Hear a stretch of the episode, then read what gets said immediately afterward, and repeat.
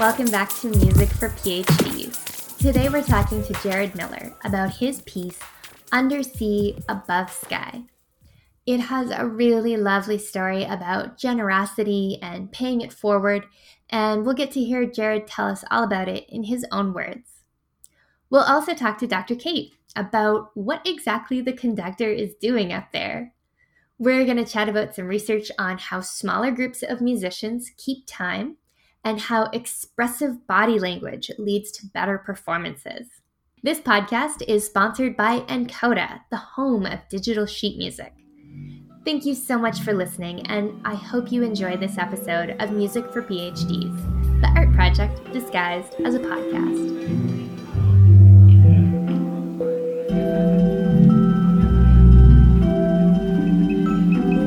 Was always my dream to be a composer when I was like a little nerdy uh, seven year old. that is probably kind of an unusual dream for a seven year old. Did you play in any high school bands or anything like that? Or, or was it always classical? Um, I played in high school band for a couple of years and I sang in choir for a couple of years. And then also in high school, I really got into um, acting uh, in the school plays. So I was actually in a couple of musicals, including one where I had to sing the lead role, which was really funny because I was in like prime uh, voice change mode at the age of 16. Oh. And the part was like just a little too high for me. So um, that was fun.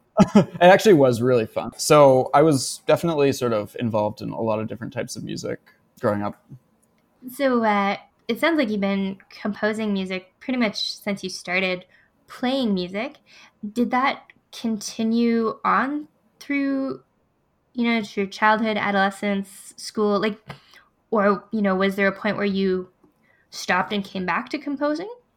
Well, you know, in eighth grade, which was my first grade, uh, first year of high school, um, I decided to take a one year break. Well, at that time, I guess I thought it was. Uh, indefinite break from piano. So I didn't play piano or write music for a year, and it was the worst year of my life.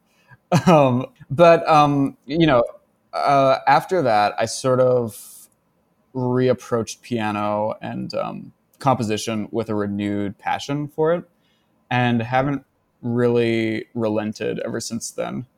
So you've been composing music for a long time. So this answer may not be static. Like you might have had different answers from different parts of your life. Um, but I'm curious, in a general sense, what inspires you to write a piece of music? Like what makes you think, oh, I, I need to like pick up a pencil or run back to the piano like right now? Hmm. An impending deadline is um, always always a, a, a, great catalyst to get me to go to the piano or go to the manuscript paper or the computer and start writing. It really depends on the piece that I'm writing. There's not really one singular moment that like makes me get up and go to the piano or manuscript paper or the computer. There's rarely a eureka moment. Usually I'll begin thinking about a piece that I'm going to write months in advance. The kind of impression I want to create, the kinds of things I want to experiment with, have that sort of organically develop in my mind. So when I do write the piece, I sort of have this wealth of ideas that I can draw upon. And um, it makes the writing process a little, it can make it a little easier. You know, usually when I'm thinking about the next piece I'm going to write or a future piece that I'm going to write, I'm usually working on another piece that I'm actually writing. So it's sort of like almost a cyclic, not cyclical process, but overlapping process, I guess. I'm always curious, like how much of your environment, like being in Victoria, soaked into that? Like, were your pieces very inspired by your time there, or like the landscape, or being back on the West Coast, or um, how much of that kind of filtered in? Well, it depends on um, the piece, the particular piece that I was writing, because you know certain pieces were definitely were definitely kind of inspired by my surroundings. Uh, for instance, uh, one element that I started to incorporate in my pieces when I was composer in residence with Victoria was a lot of bird sounds like seagull, uh, oh, seagull cool. glissandos, they're called. And, you know, that's for me very evocative of the West Coast and the coastal mm-hmm. environment that's there.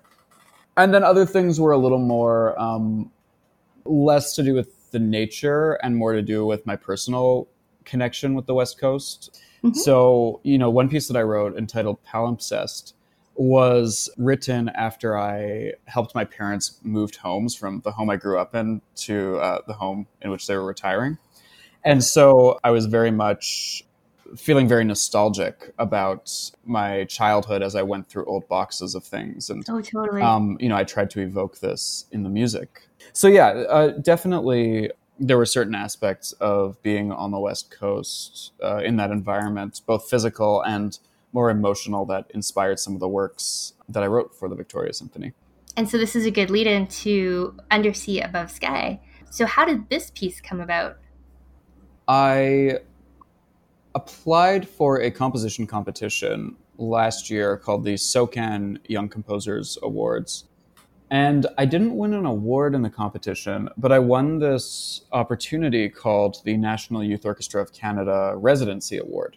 So I got this news, and it was a really cool sounding opportunity. But I also wasn't, hmm, so the piece that I submitted had already been performed, and I didn't want to take away the opportunity for another composer. So I actually reached out to to the SOCAN Foundation and the NYO and just sort of said, hey, you know, I, I really appreciate this opportunity, but um, I think this could benefit somebody else a lot more. Um, and then, much to my surprise, uh, about a month later, I got an email from the executive director uh, saying that they wanted to commission a piece from me for um, this past summer's concert tour. So I was thrilled, like absolutely thrilled at that information because, you know, I've essentially grown up hearing all of the recordings that the National Youth Orchestra have done on Air Canada because uh, they put, they put all the recordings on Air Canada. So I've um, yeah, I was um, very excited to learn about that news. Cool. So they um, so they wanted to commission you for a particular piece, and the uh, the youth orchestra. How many players is this? Like, how big of a group are we talking? I think it was about hundred players. Wow. It might be like sixty. We'll call it 80 maybe. That's like a comfortable in between so uh, so you're going to to write this commission. Um, it's for quite a large group of musicians. So what was the inspiration for under sea above sky as a as a concept? Well, I was thinking about many things, and one was the particular size of the orchestra and how it was the largest sized ensemble I've ever had the opportunity to compose for. You know, I thought about different different things you could do with such a large number of players that take up such a large amount of space on stage. Just musically, you can have them play extremely loud and extremely lar- make extremely large, loud sounds. But you can also have them play extremely quietly and have this very ethereal quality where you have people on the stage playing in this very diffuse way and creating this very fragile sound. So I wanted to play around with that juxtaposition. And um, in tandem with this, I was thinking a lot about climate change and how it's wreaking havoc upon the earth, you know, these days. And, and so I thought about the orchestra almost as an analogy for planet Earth in this sense, where, you know, on one hand, it can be wild and bold and majestic, but on the other hand, it can be extremely fragile. And so I wanted to uh, tie in this juxtaposition as well. You know, this very sort of sparse, not sparse texture, but very diffuse texture. I incorporated a lot of um, bird sounds, for instance, and wind sounds, very almost explicit nature sounds. In two ways, I was sort of thinking about this the size of the orchestra, but also um, the different sorts of sounds and colors and effects I could get from the individual instruments of the orchestra. So you, you kind of touched on this already with the sort of like the big loud sounds and then the very quiet ethereal sounds. Um, this piece is about 12 minutes long. And mm-hmm. uh, it does have this really big rise, like this very large crescendo. And, and then it gets very, very quiet. Like, even if you're just looking at the kind of like the sound wave file, you can see visibly this like huge peak and then it drops off. So yeah, do you want to talk about the structure and like kind of what you were thinking with with building it in like that? Well, um, that's sort of at the heart of these contrasts that I wanted to create. That part, that particular part that you're talking about, where the music comes to this massive, thunderous climax, and then everything cuts out. And when everything cuts out like that, it's very much, uh, it's very common in a lot of um, pieces of music. You have that loud sort of crash bang boom and then you have nothing or you have silence um, but i wanted to sort of maybe do something a little different and have this very sort of um, have something very quiet come out of that. So when people are expecting silence they actually hear oh wait no there's no silence there. There's something going on. And so it kind of makes um, I guess psychologically, it sort of makes the audience like sit there and listen a little bit more, with more uh, in a more active way. So yeah, I had um, the three flutists playing what are called whistle tones, and it sounds like winds whistling. Um, it's a really cool effect, but it's extremely quiet. So yeah, I wanted to create that sort of moment where everybody sort of just stops and listens. Yeah, for sure. That kind of waiting with bated breath kind of moment. Yeah. Plus, I mean, it is a very quiet and delicate um, sound that's created. So I think it's sort of almost epitomizes, in a lot of ways, the fragility of of planet Earth and where we are with uh, the climate in this moment. Do you think this piece is hopeful about the planet and the climate, or is it kind of open to interpretation?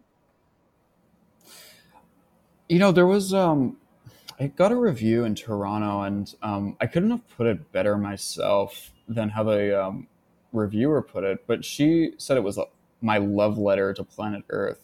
I really ap- did appreciate that comment. So uh, I don't know, for me it was kind of a reminder of what's there to for us to protect. So I don't know if that's hopeful or um, or what but uh, that's that's what I was thinking.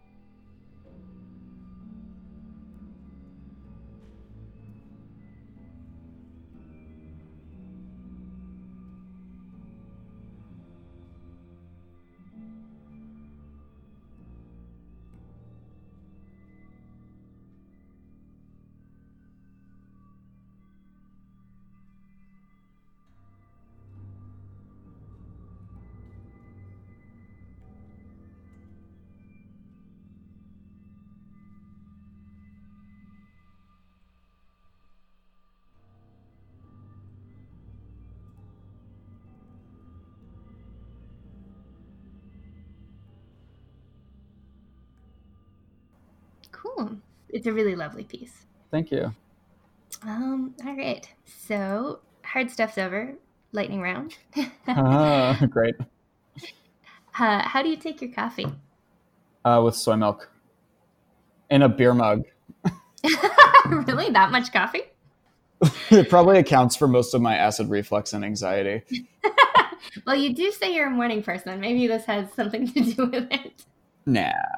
If you could be any animal, what would you be? A dog. Yeah, they, some of them lead, lead pretty good lives. yeah. Do you have pets? Do you have a dog?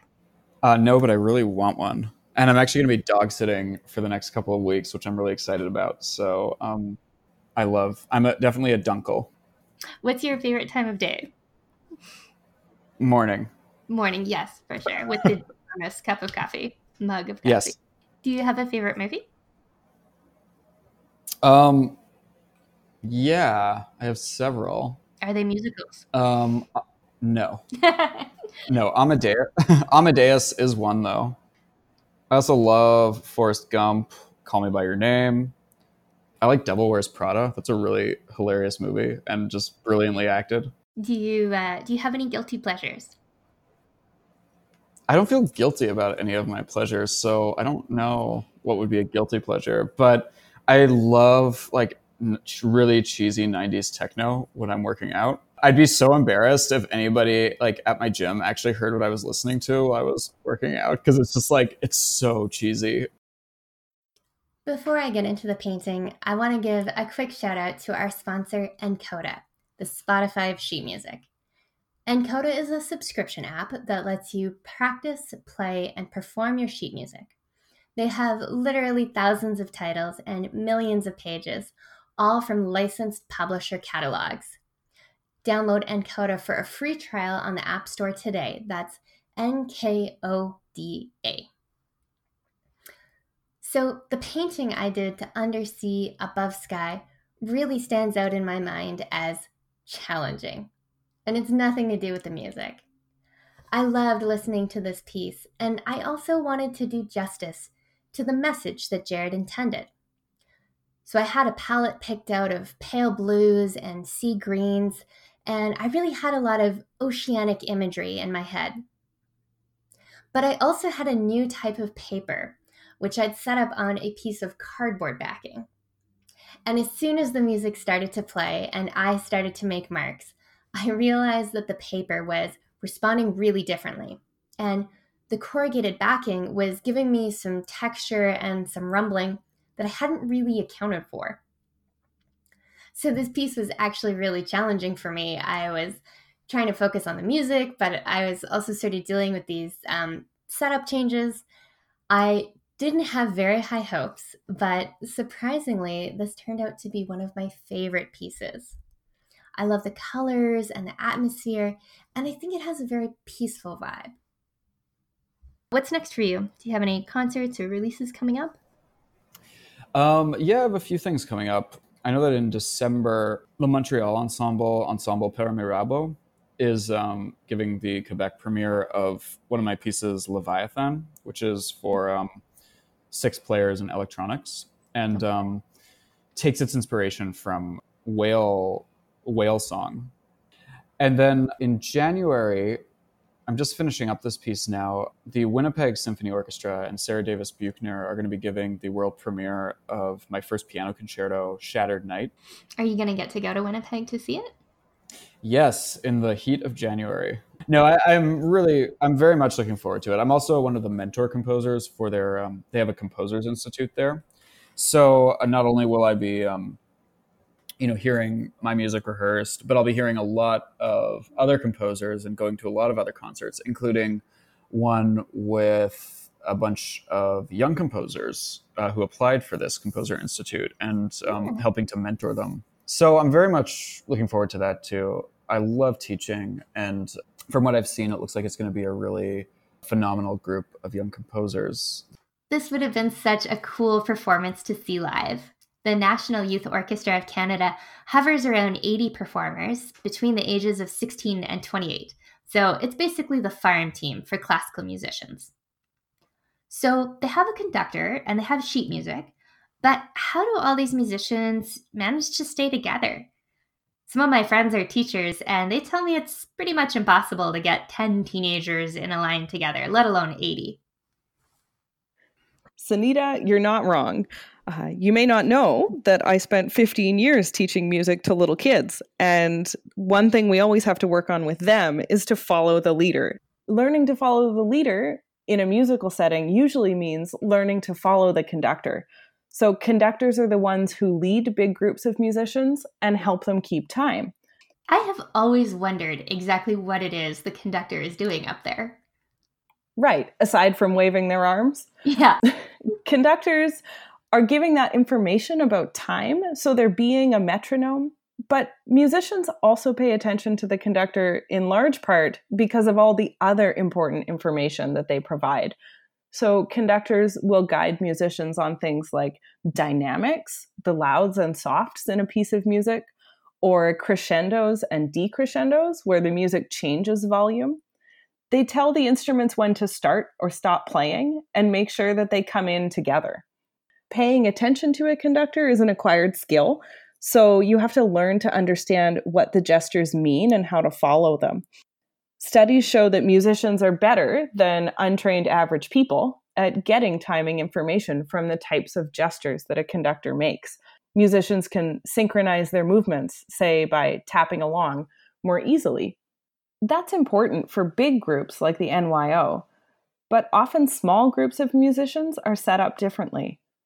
Trios, quartets, and chamber ensembles may not have a conductor at all Instead, the individual musicians can take the role of leaders and followers. These roles can even change and switch up within small groups. One recent study tried to look at leading and following in these groups and had the Gryphon Trio play together on stage and captured all of their movements.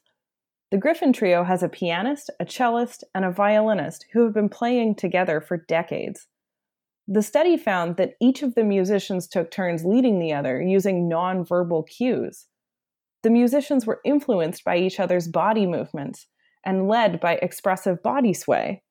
More emotional performances had more body sway, and those performances were judged as being better, not just by the audience, but by the musicians themselves. As always, thank you so much to Jared and Dr. Kate for being part of Music for PhDs. Well, I can't quite believe it's December already, but our next episode will air right before Christmas on December 23rd. So if you're going to be on the road, you need to load up on some podcasts, I'll have a brand new one for you.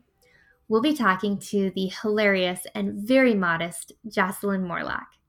Dr. Kate will be back to talk about earworms, the musicality of speech, and the speech to song illusion, which, if you've ever heard autotune, you know all about.